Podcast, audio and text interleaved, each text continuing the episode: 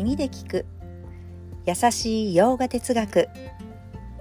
こんにちはふみママです。いつもお聞きいただきありがとうございます。このラジオは耳で洋画哲学を聞いて日常に生かしていこうというラジオです。またラジオの原稿をノートに載せますので URL をクリックしていただくと後ほどご覧になれるようになります。テキストでご覧になりたい方はこちらからお願いいたします。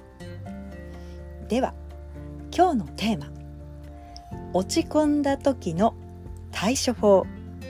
というテーマでお話ししたいと思います。これは洋画哲学を学びながらその思考とまた実践方法を実際に試してみて私自身が前向きになれたことを今日はお話ししたいと思います。落ち込むというと人それぞれのパターンがあるかと思いますが、まあ、私のねパターンが見えてきました。まあ、知ってたもののね実際言葉にまとめると大体こんなことかなと思いますまず一つ目寝不足二つ目。自分の至らなさ。三つ目。子供のことで落ち込む。という現在は割とこの3つがですね何かしらあると。というかそ何かしらが大きいとウェイトが大きいと少し落ち込むようですが、はい。まあ、解決策を考えたいけど、まあ、落ち込んだ時ってちょっとそういう思考になるのもちょっと追いつかないなとなりますが、まあ、ただぼーっとして動きたくないなとなるのですがまあこんな時こんなまあどんよりした時実際洋画哲学では体や呼吸感覚を整えましょうとヨガをすれば、まあ、実践法実践的にポーズをとったりアーサナをすれば少しずつは確かにクリアにはなりますね。心を整える準備ができていくということですが、まあ、洋画哲学を学んでいるので実践方法はちょっと置いといて、まあ、こんなちょっと思考というかですね哲学の部分からの学びを生かしてました。落ち込んだ時の対処法3つです。まず1つ目。考えても意味がないと理解する。2つ目。自分の心は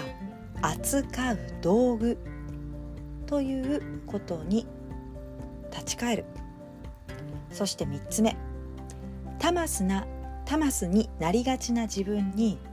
少しラジャスになれるような食べ物を取り入れるというこの3つです。まあ、1つ目の考えても意味がないと理解するというのはまあ、ちょっと脳の方へアプローチする方法です。まあ、これ以上考えない方が良さそうだなとか結局考えても堂々巡りになるなと思ったらもう脳の方に自分自身で理解させようと少ししてみるんですね。えー、私たちの脳というのはこうネットワーク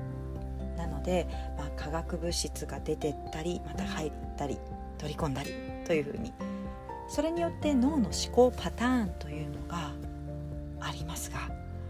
それを変えるようにするために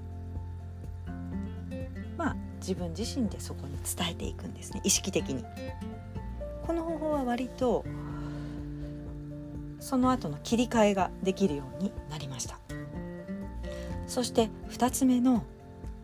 自分の心は扱う道具という部分ですけれどもまあこれは常々洋画哲学では体や心そして感覚は自分自身の道具だよというふうに言っていますのでこの感情が心に対する浮かんでくる感情というのは、まあ、心がアップダウンしやすいから自分自身にそういう色を見せているというふうに、まあ、理解して道具が今その状態になってるんだなっていうのを自分で把握するようにしています。まあ、そうすることで少し一歩引いた状態で見れるようになったことは確かです。そして3つ目。タマスになりがちな自分に少しラジャスになれるような食べ物を、まあ、タマスといったのは先ほどねちょっと落ち込んだ状態でどんよりという言葉がありましたけれどもタマスというのは鈍質ですね、えー、すごくもう動きたくない状態というかもう固まっている状態を少し、えー、動けるようにラジャスっていうのは激質ですけれども動きたい自分になれるようにちょっと刺激のある食べ物を入れていきます。まあ、苦味のあるものとか少し辛いものですね、まあ、コーヒーだったりとかスパイシーな、えー、スパイスを使った食べ物ですよね。まあカレーでもなるべく少しスパイシーさが強いといいかなと思います。まあ、実際こういう意識で摂取することで少し脳の方にもね思考の方にも自分自身で理解しながらそれを摂取しているのでやはり切り替えが早く感じます。とはいうもののでも動きたくない人もある時ある時ありますよね。まあそんな時はちょっとこの実践対処対処法があったって やりたくない時まあこんな時は、まあ、ゆっくりと呼吸することだけを意識したりその呼吸をすることで目を閉じることができたなら少しその呼吸音とか自分が好きな音を聞く、まあ、お気に入りのマントラがあったらそれを唱える。そこに意識を向けていく。波の音や自然の音一つに集中するように持っていく。そんな風に瞑想していると自然と瞑想のトレーニングにもなりますのでそんな方法もですよね。でもそれもしたくないと。いや今日は本当に何も手をつかない。という時は、えー、カルマヨーガの実践をします。手にはつかないものの何か目の前にやるべきことは実は私たちの前にはありますよね。まあ毎日の家事だったりとか、まあ、それをただただやっていく。まあもちろん、えー、落ち込むということですので体調がね悪いというよりも少しどちらかというとメンタル的にという意味ですね。あの体調が悪い時はやはり体をまず休めるのが優先ですね。まあそんな風に毎日の家事など目の前のことをもう本当にただただ素直な心でやっていくカルマヨーガの実践もいいですよね。ですがそれもできないという時はアイユルベーダの知恵から花を触るとか宝石に触れるというのも手軽でいいかと思います。まあ植物花がなければね植物とかいいですよね。